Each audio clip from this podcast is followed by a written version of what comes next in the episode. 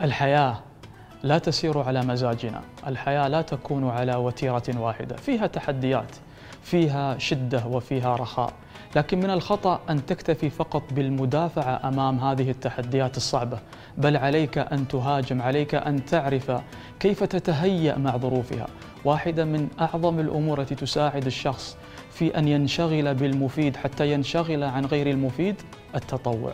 التطوع له أثر إيجابي على الفرد وعلى المجتمع. جرب التطوع وانظر إلى أبعاده الإيجابية.